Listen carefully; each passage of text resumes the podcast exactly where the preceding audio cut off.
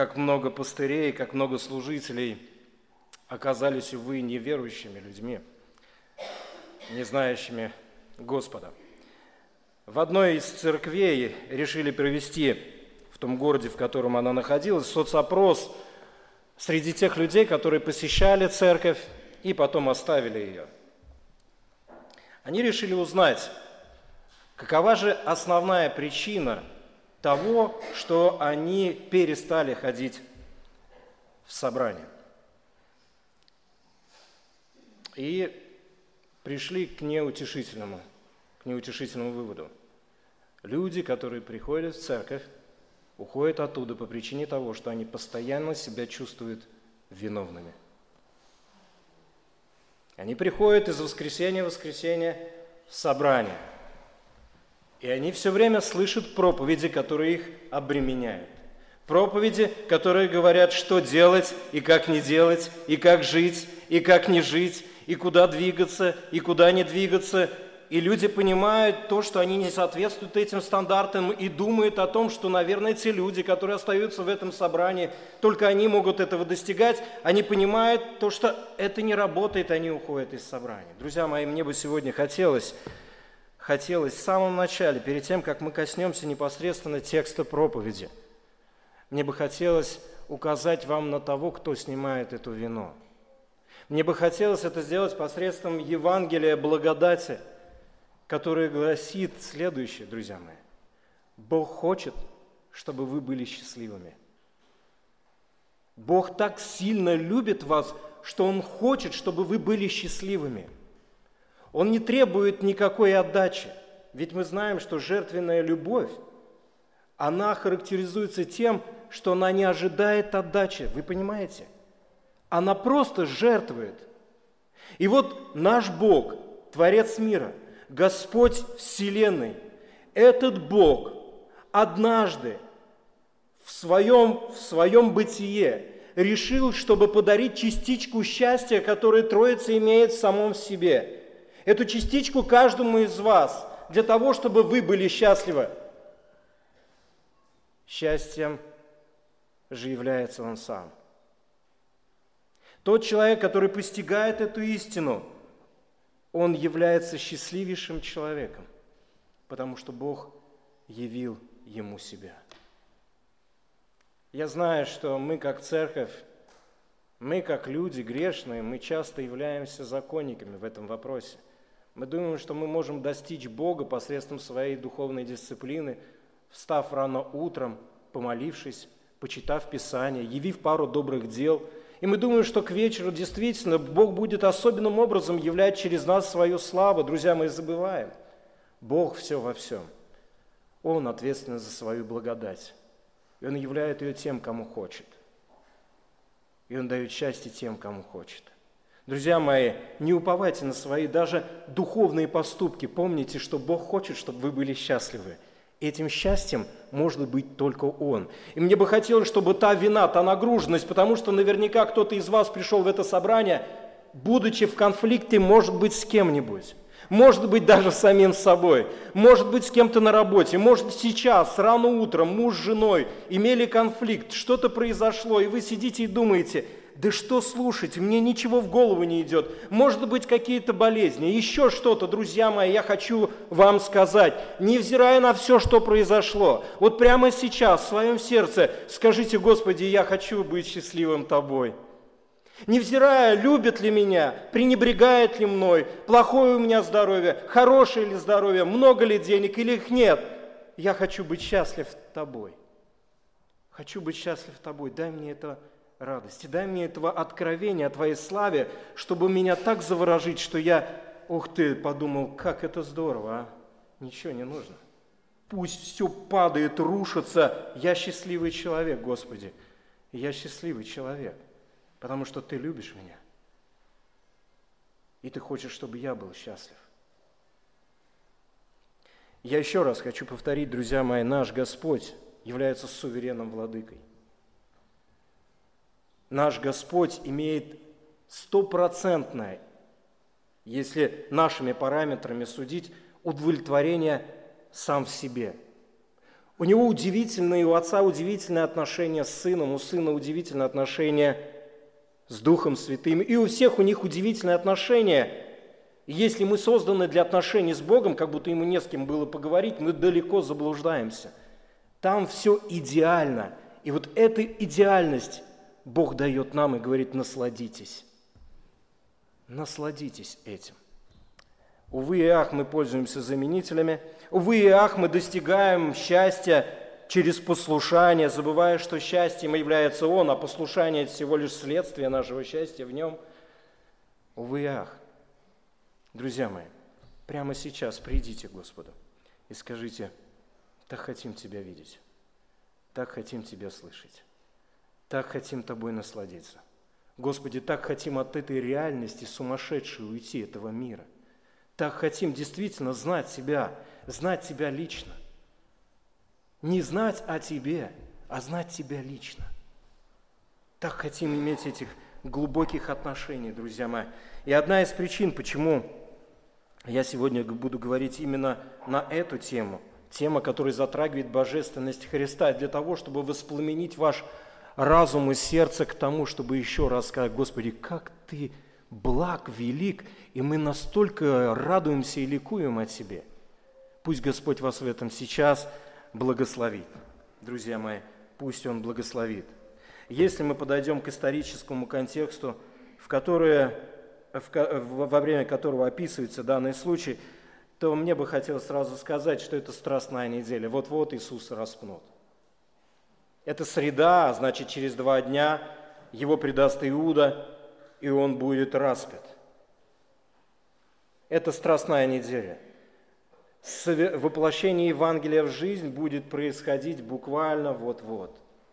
Буквально перед нашим текстом, перед этим текстом, а это 12 глава Евангелия от Марка с 38, а, с, извиняюсь, с 35 по 37 стих, буквально перед этим Иисус, Иисус просто обезоруживал религиозных людей. Он просто их обезоруживал. Они нападали и тут же уходили ни с чем – и тут же уходили ни с чем. Вы помните, они подходят и задают ему вопрос, слушай, а, а как с налогами быть? Иисус говорит, у вас не уплачен самый главный налог, у вас проблемы с Богом. Помните, они задали ему вопрос относительно налогов. Они говорят, а подать-то нормально кесарю вообще платить? Причем интересно, что это подать, знаете, за что? Грубо говоря, за жизнь была. Мы такой налог не платим за воздух, за то, что ты живешь, ты должен был заплатить раз в год вот этот налог. И это было несправедливо, с одной стороны, и они подходят и задают ему вопрос, это нормально вообще за жизнь платить налог? Не за работу, не еще за что-то, а за жизнь. Просто, что я живу, дышу воздухом. Это нормально или нет? И мы все знаем эту историю, и мы знаем, что это была провокация. Но Иисус отвечает, казалось бы, не в попад. Вы помните, что Он сказал? Кесареву Кесарева, а Богу Божье, да? Это удивительно, друзья мои. Они не спрашивали его вообще про Бога. Они говорили о взаимоотношениях Иерусалима и Рима. А Иисус говорит, у вас проблемы. У вас не уплачен самый главный налог, а перед этим была притча о злых виноградарях. Вы помните, они не хотели платить, этой притчей показано, они не хотели принимать подарки от Бога, они не хотели отдавать Богу то, что они были по сути своей должны.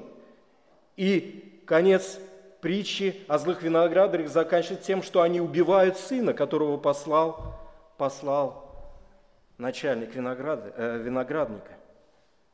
Иисус говорит, у вас проблемы, вы не посвящены Богу.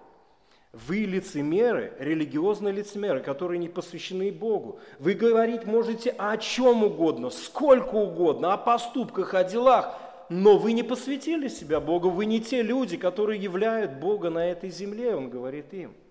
Далее к нему подходит Судукея, и они задают вопрос, слушай, а как же быть вот с этим вопросом-то таким щепетильным? У женщины было вот столько-то мужей, и вот чьей же женой-то она будет там, на небесах? И они думали, что они поймали Христа.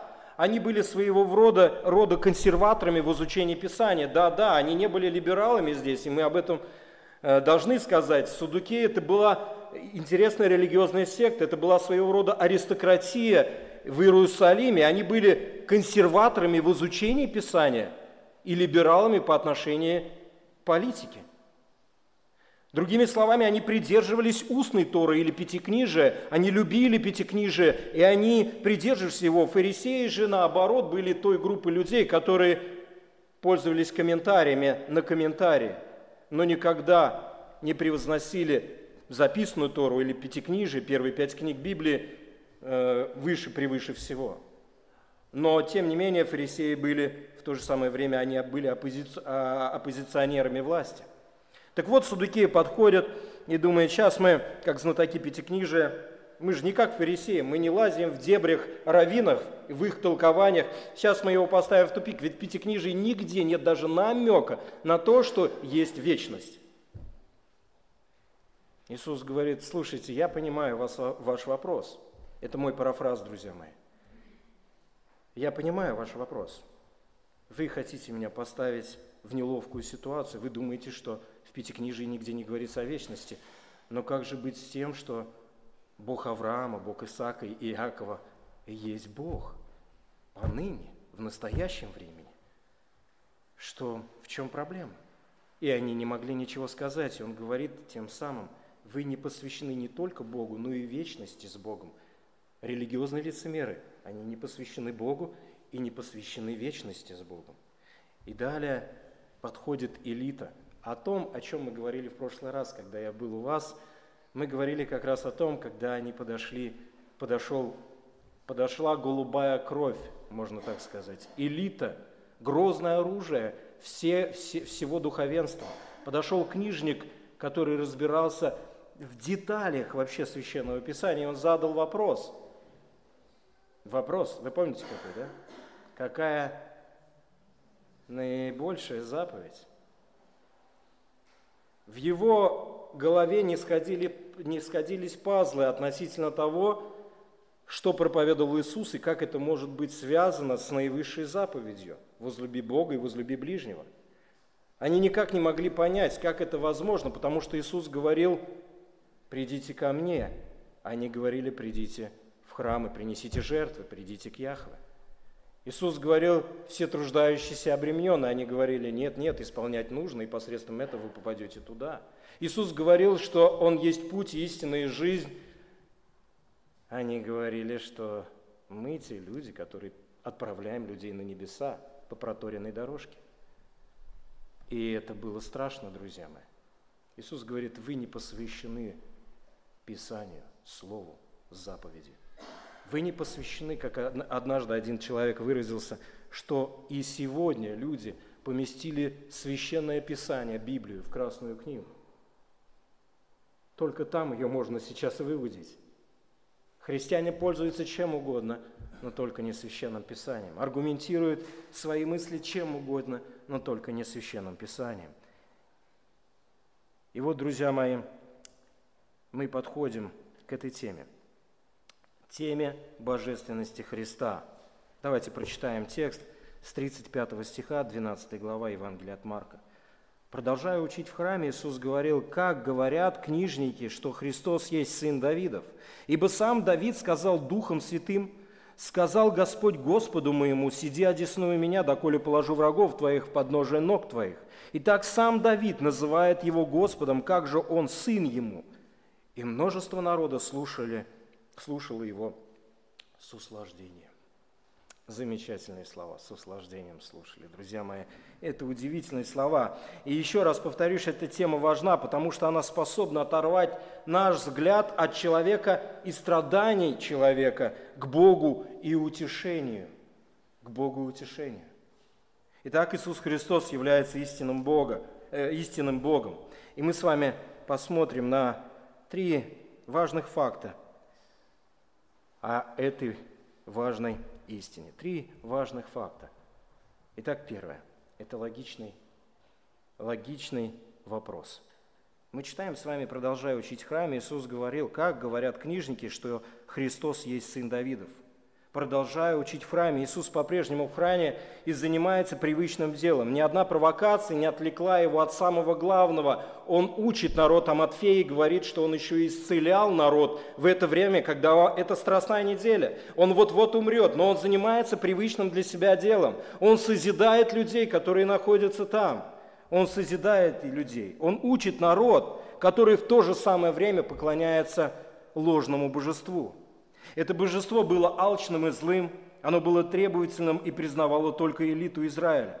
Это требовательное божество было создано руководством Израиля, и создано оно было для того, чтобы воплотить в жизнь свои амбиции, власть, чтобы воплотить свои мечты о богатстве и наслаждении самим собой. Именно для этого нужно было божество, которое имело божественные имена и титулы, но в то же время ничего общего с истинным Богом не имело. Народ Израиля поклонялся выдуманному, выдуманному Богу и, как следствие, направлялся в своей основной массе в вечную погибель. Правильные имена – это Яхве, это Адонай, это Элохим, Бог наш, Он вездесущий, всеведущий – все четко, у этих людей было все четко, только этот Бог на самом был деле требовательным, алчным и злым. Чуть что накажет, чуть что так надает, что не знаешь, что делать. Каждый раз он какие-то новые заповеди налагал, которые нужно было изворотливому человеку как-то придумывать и обходить. Вот таким был Бог Израиля. Не дай Господь, чтобы этот Бог стал нашим Богом, который такой требовательный, говорит, я тебе слушайте, я тебе сказал. Я пришел на землю, чтобы ты меня слушался. Иисус говорит в храме. Он говорит слова жизни, очень важные слова, которые актуальны и в наше время. Эти слова оживляют духовные трупы, они очищают оскверненные сердца и обновляют развращенный разум.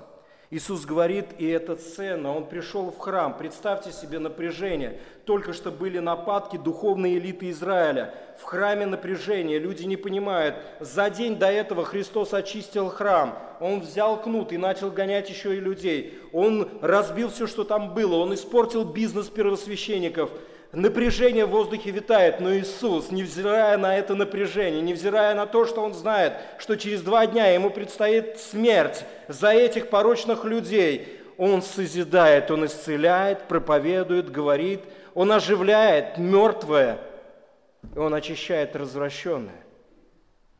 Ведь на протяжении всего служения этот вопрос витал воду. Э, буквально сразу же после того, как Иисус заставил всех замолчать, замолчать всех провокаторов, он задает очень логичный вопрос. Вопрос, который действительно заставляет задуматься о том, кто же он.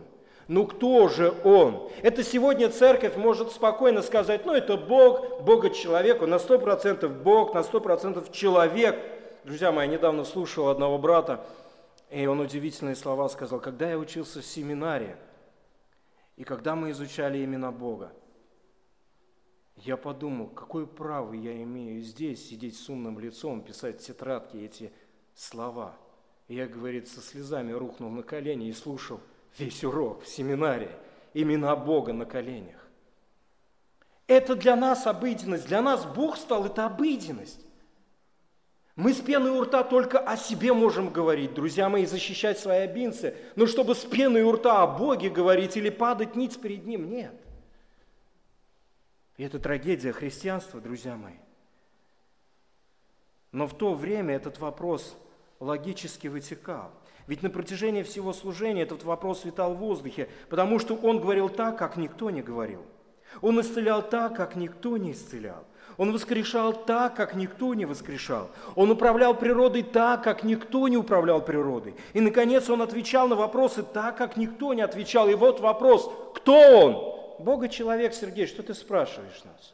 Мы знаем уже давно, как бы в церковь ходим. Как бы давно у нас, какие вопросы могут быть? Но для них это был вопрос. И мы читаем, Иисус говорил, как говорят книжники, что Христос есть сын Давидов. Матфей говорит, что был задан вопрос к фарисеям. Что вы думаете о Христе? Чей он сын? И мы читаем там же ответ, говорят ему Давидов. Они отвечают, Давидов. Марк представляет этот текст в виде монолога, то есть мы слышим только слова Христа. Он обращается к ним этот вопрос касается их убеждений, их представлений, их упований, их ценностей. И этот вопрос более чем логичен, он провокационно логичен. Он провокационно логичен, поэтому я считаю, что Христос, вот если его называть провокатором, то он был добрым провокатором. Он призывал разум и сердце человека задумываться, что же будет дальше, что же это за провокация. Эта провокация всегда, по идее, закладывала фундамент для того, чтобы человек имел восторг о Боге. Но разные люди по-разному на это реагируют. Книжники действительно хорошо разбирались в Писании – и они верно предполагали, что Мессия будет из рода Давидова, ведь об этом было сказано в Писании. Начало данному утверждению относительно того, что Мессия будет из рода Давидова, положено в обетование, которое было дано Давиду через пророка Нафана. Вот что Нафан сказал – когда же исполнятся дни твои, он говорит Давиду, и ты почиешь с отцами твоими, то я восставлю после тебя семя твое, которое произойдет из чресел твоих, и упрочу царство его. И он, он построит дом имени моему, я утвержу престол царства его на веки. Отчасти очень похоже на Соломона, но на веки царство будет утверждено только Мессией, сыном Давидова.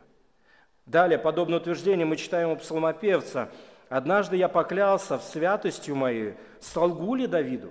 Семя его прибудет вечно, и престол его, как солнце предо мною, вовек будет тверд, как луна, и верный свидетель на небесах. Псалом 88, 36, 38 стихи. Об этом же мы читаем и у Амоса.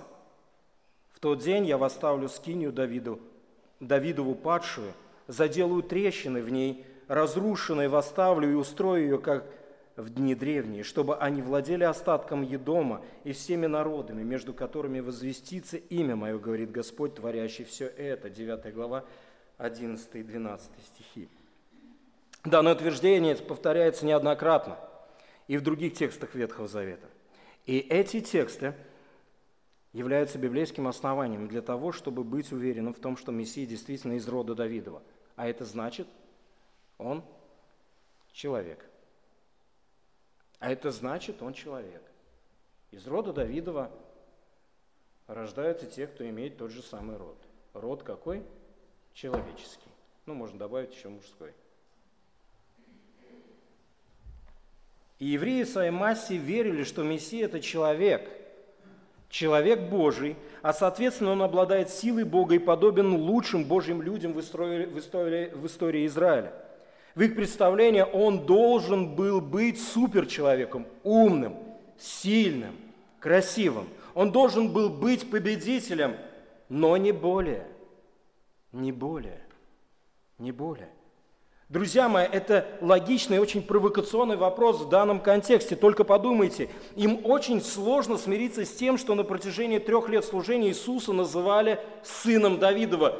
Его буквально преследовали фарисеи, друзья мои, слушали то, о чем говорят. Девятая глава Евангелия от Матфея. За ним следовало двое слепых и кричали, «Помилуй нас, Иисус, сын Давидов, бабах!» Ах ты, что же они делают такое, а? Матфея, 9 глава, Матфея, 15 э, глава, 22 стих. Женщина Хананиянка, выйдя из тех мест, кричала ему, «Помилуй меня, Господи, сын Давидов, дочь моя жестоко беснуется». Еще один аргумент в сторону того, что Иисус – это Мессия, это Мессия – человек обещанный. Это Он является суперчеловеком, который освободит Израиль от рабства Рима. Марка 10 глава 47 стих. Услышав, что это Иисус Назарей, он начал кричать и говорить, «Иисус, сын Давидов, помилуй меня». Другими словами, слух о том, что Иисус, сын Давидов, буквально витал в воздухе. Естественно, что духовенство, желая опровергнуть это, подняло всю его родословную, которая была доступна для них. Это здорово. Я вот жалею, что нет такого у нас, вот чтобы посмотреть сейчас свою родословную. От рыбака ли, от крестьянина, от раба ли ты произошел, а вдруг голубая кровь какая есть, да? А родственники вдруг еще где-нибудь вот живут. Друзья мои, а у них все прописано. Каждая синагога содержала эти записи. Головной храм содержал эти записи. Все было прописано. Один комментатор Библии говорит, нет сомнений в том, что еврейские власти тщательно провели родословную Иисуса и обнаружили, что он является законным потомком Давида. Иначе они просто показали бы ему, что он не может претендовать на наследие Давида. И на этом все споры о его возможном мессианстве закончились бы. У них не было такой аргументации. Вы читали, чтобы они хоть раз аргументировали, что он не из рода Давидова, поэтому он не может быть мессией? Не было. У них было понимание, что он точно принадлежит к роду Давидову. И они не могли свое, э, свое отвержение э, обосновать именно этим. Но Иисус задает вопрос, который находится за гранью их понимания и просто взрывает их мозг. Он не хочет говорить здесь и сейчас о том, что он есть сын Давидов.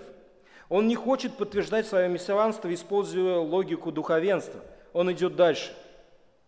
Он говорит, слушайте, ребят, вот как бы вопрос есть из всей моей жизни не замечали, вытекает этот вопрос. Не замечали? Говорит, вот как-то он вытекает, этот вопрос, и никуда не деться. Страстная неделя, через два дня вы меня распнете, я это знаю. Но вопрос вытекает. Вы не задумывались, кто я есть вообще? Как говорят книжники, что Христос есть сын Давидов? Что ты хочешь этим сказать? Ты вообще обнаглел, мы в тебе Мессию не признаем, ты еще хочешь претендовать на что-то большее, а что может быть большим? Итак, от логического вопроса, друзья мои, мы переходим к важному ответу. Важный ответ. И мы читаем, «Ибо сам Давид сказал Духом Святым, сказал Господь Господу моему, сидя одесную меня, доколе положу врагов твоих в подножие ног твоих. Итак, сам Давид называет его Господом, как же он сын, сын ему? ибо сам Давид сказал Духом Святым. Христос как бы говорит, что ваш герой, герой еврейского народа, именно тот, кто является отцом Мессии Израиля, однажды заявил, причем сделал это под водительством Духа Святого. Он заявил то, что является для вас чем-то неудобовразумительным и печально то, что вы об этом даже не призадумались. Ну просто вопрос, что это означает? Давид сказал Духом Святым. Итак, что он сказал? Сказал Господь Господу моему, сиди одесную меня, доколе положу врагов твоих в подножие ног твоих. Удивительные слова. Слова, выходящие за рамки, но в то же время легко прокомментированные раввинами. У них, знаете, интересно, вы знаете, как толкуют они 53 главу э, книги пророка Исаия? Знаете, нет? Помните там о ком вообще написано? О Мессии помните? и веден был на заклание. Помните, да? Как вы думаете, о ком раввины толкуют там? Безгласен был, такой вот немощный, с одной стороны, безгрех, безгрех, безгрешный был. Израиль, друзья мои, везде ставится Израиль. Я думаю, это вот сумасшедшая логика, интересно. Это, говорит, о Израиле написано же, вы что, не понимаете? Это не о Мессии, это о Израиле. И здесь они также толкуют. Интересно толкуют, друзья мои, когда я нарыл эти, начал искать комментарии, толкования, думаю, вот молодцы, слушай, удивительная логика. Логика людей, которые как-то вот, хотят под себя подстроить. Большинство из них относят эти вступительные слова Псалма 109 как к Давиду, как будто бы он говорит от себя в третьем лице. «Сказал, я, э, сказал Яхве Давиду моему». Давид говорит – ну, говорит, это просто вот у нас есть, вот как-то вот у нас вот, мы, мы можем, в общем. Ну, можем мы, когда захотим, можем. Можем. А, так и к Аврааму, которого он почитал за отца. Другими словами, сказал Господь Аврааму моему. И так кто угодно, но только не Мессия. Причем они все говорят о том, что... Вот, о, удивительно, друзья мои, причем все вместе они говорят, что это мессианский псалом. Это псалом мессианский, просто вступление такое трудное, поэтому там либо Давид сам о себе говорит, либо об Аврааме, но не о Мессии. А дальше все о Мессии. Дальше все о Мессии. Нет проблем. Но вот на что обращает внимание Иисус. Он говорит следующее. Если этот псалом мессианский, то давайте будем последовательными. Пред нами именно мессианский псалом. И здесь мы видим удивительные слова о Мессии, о его, о его природе и отношении к нему Давида, который в то же время является его прародителем. Давид заявляет, что Бог Отец, буквально в псалме Яхве, обращается к Богу Сыну, буквально Адонай. О том, что Яхве планирует в будущем сделать через Адоная, в будущем. В частности, сиди одесную меня, доколе положу врагов твоих в подножие ног твоих. Это все будущее. Акцент в нашем тексте не на будущем, акцент здесь на том, кем называет Давид Мессию.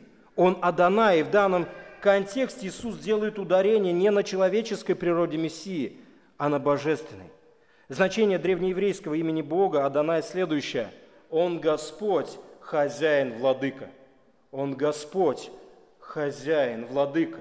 Оно указывает на полное всевластие Бога и на полное подчинение человека. То бишь те тексты Священного Писания в общей своей массе в Ветхом Завете, где встречается имя Адунай, оно всегда говорит о том, что Бог есть суверенный владыка – и человек абсолютно подчинен ему.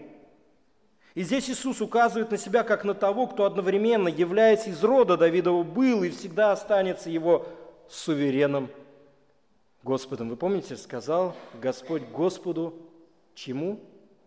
Моему. Он говорит, суверенной владыке моему, он сказал. Однажды Давид обратился именно к Адонаю, который есть Яхве, таким образом, 2 Царство, 7 глава, 18-21 стих. Друзья мои, послушайте, я буду буквально передавать те имена, которые там есть. Кто я, Господи? Господи, и что такое дом мой, что Ты меня так возвеличил? И этого еще мало показалось в очах Твоих, Адонай мой, Яхве. Но Ты возвестил еще о доме раба Твоего вдаль. Это уже по-человечески – Адонай мой, Гос, э, Яхве. Что еще может сказать тебе Давид? Ты знаешь раба твоего, Адонай мой, Яхве. Такой разговор нежный, да, с Господом. Уже с Троицей разговаривает. Уже удивительно, друзья мои. Эти слова резали слух, только представьте, они отвергают его мессианство, а он говорит еще и о том, что он есть Бог, он есть суверенный владыка. И это новизной является лишь отчасти, потому что об этом говорил Давид ранее. Об этом говорил Господь через Исаию, 9 глава, 6-7 стих. «Ибо младенец родился нам, сын дан нам, владычество на раменах его, и нарекут имя ему чудный советник, Бог крепкий, Отец вечности, князь мира». Умножению владычества его и мира нет предела на престоле Давида и в царстве его, чтобы ему утвердить его и укрепить его судом и правдой отныне и до века. Ревность Господа Саваофа соделает это. Это звучит о Мессии. Кто? Бог крепкий? Кто? Отец вечности? Вот это да. Об этом говорил Господь через Иеремию, 23 глава, 5-6 стих. «Вот наступают дни, говорит Господь, и восставлю Давиду отрасль праведную, и воцарится царь, и будет поступать мудро, и будет производить суд и правду на земле. В одни его Иуда спасется, и Израиль будет жить безопасно. И вот имя его, которым будут называть его Бог, Яхве, оправдание наше». Ух ты! Оправдание наше. Об этом говорил Господь через Михея, и ты, Вифлеем, Ефрафа, мало ли ты между тысячами иудинами, из тебя произойдет мне тот, который должен быть владыкою в Израиле, и которого происхождение изначало от древних. Он произойдет, а происхождение от древних. Иисус продолжает говорить о своей божественности. Итак, сам Давид называет его Господом. Как же он сын ему, если Давид признает в нем Господа? То почему вы ограничиваете его только тем, что Мессия будет человеком? Такой богослов Бернард Рам задает вопрос. Если бы Бог стал плотью, то каким человеком бы он был? Никогда не задавались удивительно. Я когда встретил эту цитату, я был шокирован. Если бы Бог стал плотью, человеком, то каким бы Богом, то, э, то каким бы человеком он был? Вот каким выводом он приходит. Я, я передам их в сжатой форме. Итак, если Иисус Христос был бы Богом, то мы ожидали бы от Него, что Он будет безгрешен. Мы бы ожидали от Него, что Он будет свят. Мы бы ожидали, что сказанные им слова будут величайшими словами – когда-либо произнесенными. Мы бы ожидали от Него, что Он будет иметь огромную власть над человеческой личностью. Мы ожидали от Него, что Он будет совершать сверхъестественные поступки. И мы бы ожидали от Него, что Он будет проявлять Божью любовь. И вот к какому выводу мы можем прийти, исходя из этого, что сказал Рам. Из всех людей, когда-либо живших на земле, только Иисус Христос отвечает всем этим требованиям. Он Бог. Вывод должен был быть верный вывод из слов, сказанных Христом. Он есть не только Сын человеческий, но и Сын Божий. Или буквально Он есть Бог. И все это было доказано, как сказал один проповедник, Иисус разделяет с Богом все атрибуты всемогущества. Он творец, властелин неба и земли, со всеми ее творениями. Он дает пищу, исцеляет больных, воскрешает мертвых, прощает грехи, дарует вечную жизнь и судит всех людей и ангелов. Иисус разделяет с Богом все атрибуты вездесущности. Он говорит в Евангелии от Матфея, где двое или трое собраны во имя Мое, заявляет Он, там и я посреди них. Иисус разделяет с Богом все атрибуты всеведения. Он знал, о чем думали Его ученики, о чем думали Его враги. Он не имел нужды, чтобы кто засвидетельствовал о человеке, ибо сам знал, что в человеке. Мы устали, душно сады, магазины, дом, уборка, дети, мужья, жены, машины, гаражи, работа, здоровье, лекарства. Что еще можно перечислить? Какова должна быть реакция, друзья мои?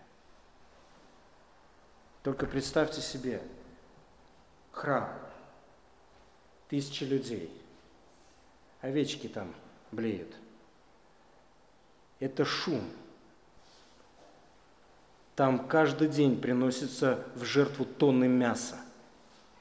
Там кровостоки такие были, это просто и запах смерти, друзья мои, там запах смерти. Христос там, в этом храме. Скоро Он станет запахом смерти. Он там.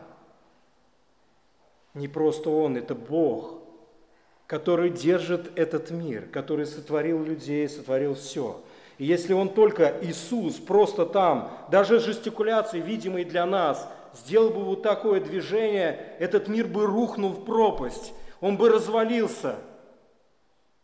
Трава бы завяла, пожухла, деревья, деревья бы попадали, мы бы перестали бы дышать. Только одно его движение, и нет воздуха, и мы бы задохнулись. Он стоит там, и он доказывает, и он там доказывает, что он Бог, и он говорит, придите сюда, ко мне, вы стоите рядом с Творцом Вселенной, и их реакция, друзья мои, реакция, реакция. Знаете, как я ее назвал? От логического вопроса к важному ответу мы переходим к странной реакции. Это примерно так, когда брат в Америке очень активно, хорошо проповедует, и люди, и, и там, наверное, кондиционеры есть, и люди так реагируют хорошо на него, и они кричат с мест, «Preacher, brother! Говори, брат! Говори! Говори, брат!» Нам нравится. И мы читаем с вами эту странную реакцию, друзья мои, послушайте. И множество народу слушало его с услаждением. Эх, хорошо говорит, а. Так, так, так молодец, хорошо говорит. Так, ну, подчеркивает, что он Мессия, что он Бог. Молодец. Это, это здорово. Иисус, молодец. Ты лучший. Хорошо ты сказал вообще. Э, э, это очень важно для нас вообще. Это правильно. И множество народа. Обратите внимание, это храм, это страстная неделя. Люди пришли оплакивать свои грехи, люди приносят множество жертв за множество грехов. Эти обряды потеряли свою ценность и истинность, так как духовенство уже давно извратило понимание он их. Народ стенает в поисках выхода и кидается из крайности в крайность. Они жаждут лишь одного прихода Мессии, который даст им обетованное, и они будут счастливы от этого. И вот это множество видит Иисуса. В их сердцах теплится надежда, и они прильнули к Христу. Они ждут от Него удивительных и освободительных дел. Они слушают Его в надежде на личное счастье. Они думают, ну что же, ну когда же, ну когда же?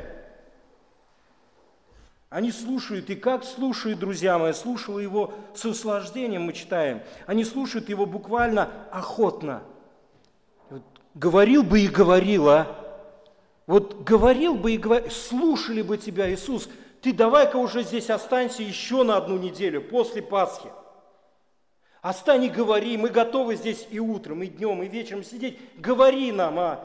Мы молчать будем вообще с услаждением. Охотно, с удовольствием, с наслаждением. С первого раза кажется, что это хорошо. Это уж несравненно лучше, чем то, как слушали его книжники, фарисеи, судукеи и прочие, которые искали подвоха. Не об этом ли говорим и мы на наших собраниях и в наших личных беседах? Не такова ли должна быть наша реакция, в частности, на то, что Иисус есть Бог, пришедший во плоти? О, Бог, ты как веруешь? Верю, Бог, о, Бог вообще, все, Бог вообще, это, это здорово, это классно. Вообще, это, это Бог.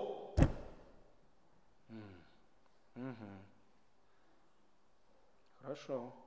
Отлично. Удивительно, что это то же самое слово, которое употреблено по отношению к Ироду, когда он слушал Иоанна Крестителя, 6.20 Марка. С удовольствием слушал его. Помните, да, что потом Ирод сделал? Иоанна Крестителя он слушал с удовольствием тоже. Ну, говори мне, брат, говори, говори. Вот про Эридиаду ты, конечно, не загибай так, не будь слишком строг, а вот все остальное говори, мне нормально. Вот, как бы вот мораль ту, которую ты... Я, просто я не могу изменяться, ты уж прости, пожалуйста, но говори. Это то же самое слово, которое употребил Павел по отношению к поддельной реакции коринфянских верующих относительно немощных. 2, 2 Коринфянов, 11 глава, 20 стих. «Ибо вы люди разумные, охотно терпите неразумных». Он с сарказмом говорит. И в нашем случае это просто видимость удовлетворения. Это поддельное наслаждение, которое ничего общего не имеет с радостью и счастьем о Господе. Иисус говорит им, что Он есть Мессия, что Он есть Бог. Они мило слушали Его, мило наслаждались Его словами. Где верная реакция? Где это верная, а не пустая реакция? Друзья мои, ну, такая обыденная, простая, простая иллюстрация. Мы все знаем много о Путине, не правда ли? Ну, знаем же. Ну, я понимаю, некоторые не смотрят ни телевизор, ни радио, не слушают, живут как бы вот где-то. Но наверняка слышали о Путине. Это президент России, кстати, если я так, между прочим, скажу. Он может кому-то нравиться, кому-то не нравится, кто-то может им восторгаться, кто-то может им не восторгаться. Неважно. А вот представьте, что если вы знаете его лично, уже другой разговор будет, да, согласитесь? Знать о Путине и знать лично Путина – это разные понятия. Когда ты знаешь о Путине, то ты можешь с услаждением слушать его. Ну, по телевизору, естественно, ты же лично его не знаешь. А как ты знаешь его лично, то, возможно, у тебя какие-то будут другие. Дай Господь, чтобы это были положительные эмоции то у тебя, наверное, другая какая-то реакция. Ты знаешь, я вчера где был? Ты знаешь, я вчера пресс-конференцию президента смотрел, классно. Что пресс-конференция? Я вчера у него в Кремле был. И что? Так разговаривали с ним. Об Украине поговорили, об Америке. Ничего, правда, что ли? Он мне там все карты, он сказал, я хочу, чтобы ты, пастор Баптистской церкви, был моим личным другом, духовником, наставником. Не, ну ты врешь. Я тебе говорю, вчера самолет, чартер прилетел за мной, увез туда, и мы в Кремле с ним сидели и беседовали. Кушали за одним столом. Слушай, он такой, оказывается, простой человек. Это отличается от того, что знать о нем и знать лично его. Друзья мои, беда церкви о том, что мы с услаждением, с услаждением слушаем о Христе, а восторгов ноль. Вы знаете, что случилось однажды после проповеди Петра? Книга Деяний. Это самая первая проповедь Петра, после которой была основана церковь. Вот слова, которые звучат там. Вы знаете, да, что евангелист Марк, скорее всего, но так больше склоняются, писал со слов Петра свое Евангелие. Если вы даже посмотрите на структуру первого послания Петра, вы увидите, насколько логика даже очень похожа. Построение. А если вы посмотрите на проповеди Петра, вы увидите, насколько проповеди Петра, переданные евангелистом Луком, очень похожи на то, что пишет Марк. Так вот, посмотрите первую проповедь. Первая проповедь Петра. Книга Деяний, 2 глава, 34-37 стихи. «Ибо Давид не вошел на небеса, но он сам говорит, сказал Господь Господу моему». Наш текст – Сядь по правую сторону мою, доколе я не положу врагов твоих под ножи ног твоих. И так твердо знай весь дом Израилев, что и Господом, и Христом сделал его Бог, того Иисуса, которого вы распяли. Это те же самые слова, которые мы читаем в нашем тексте. А вот реакция после этих слов. Они услаждались. Нет, друзья мои, буквально. Реакция.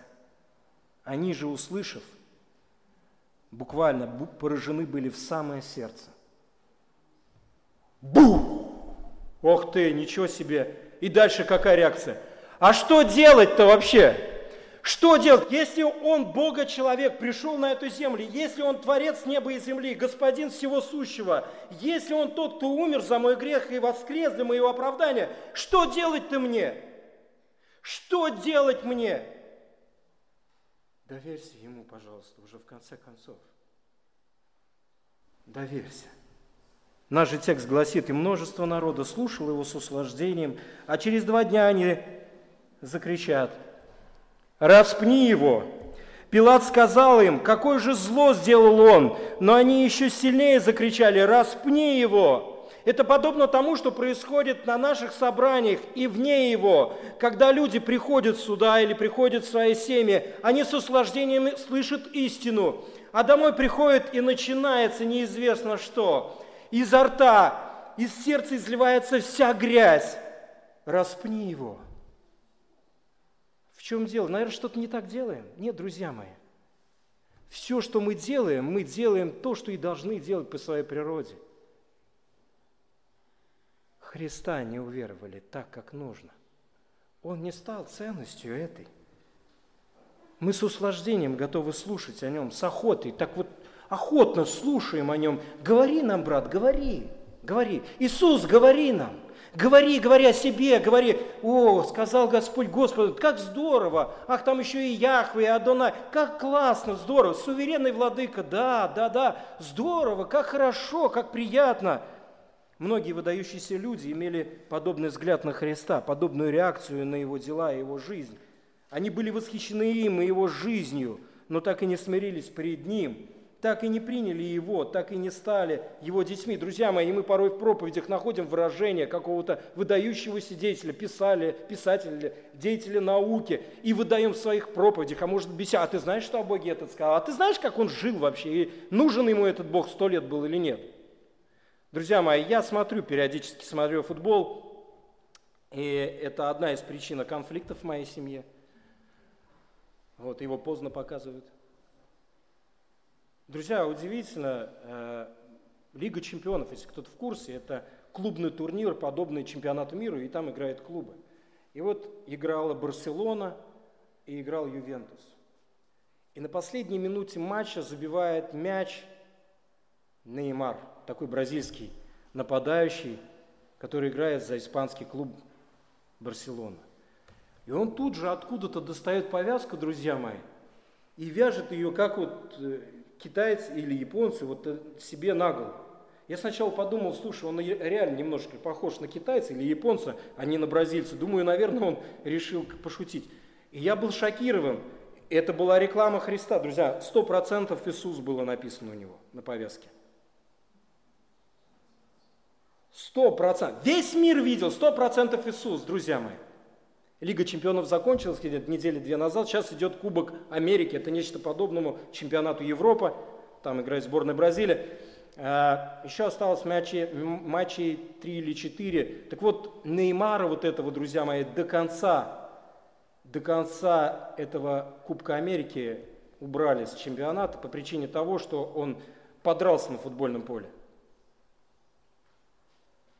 Подрался так, что его выгнали, сказали, мы лишаем, ты больше не будешь играть.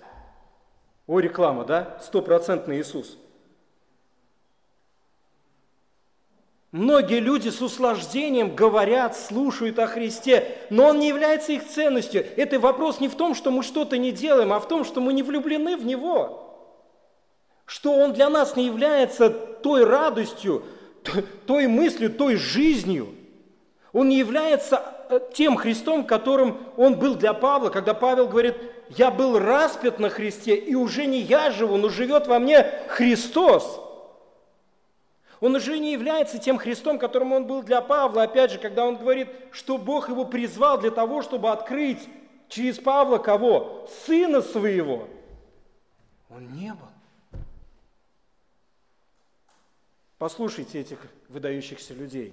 Писатель Жан-Жак Руссо, известная личность. Вот что он писал о Христе. Когда Платон описывает воображаемого праведника, обремененного всеми наказаниями за грех – Однако достойного высочайших наград добродетели, он в точности описывает характер Иисуса Христа. Жизнь и смерть Иисуса – это жизнь и смерть Бога. Он сказал хорошие слова о Христе, но он пошел в погибель. Он с услаждением слушал о Христе, но он не стал его ценностью. Поэт Ральф Эмерсон считал Иисуса самым совершенным из всех людей – когда-либо живших на земле. А Наполеон сказал, я знаю людей и должен сказать вам, что Иисус Христос не был человеком. Английский философ и экономист Джон Милл, это очень известная личность в, в экономике, знаете, что сказал? Что Иисус был образцом совершенства для человечества, а ирландский историк Уильям Лейки считал, что Иисус был высшим образцом добродетели. Мы порой так не скажем. Такие высказывания, такие фразы, такие цитаты, они аж прям услаждают нашу душу, друзья мои. Но проблема в том, что это все не настоящее, это все подделка, там жизни нету, Христа нету. Французский философ и историк Эрнест Ренан писал, Ренан писал, что Иисуса никогда не удастся превзойти. Американский священнослужитель, унитарий, унитарий – это те, кто отвергает доктрину о Троице – Теодор Паркин назвал Иисуса молодым человеком с Богом в сердце.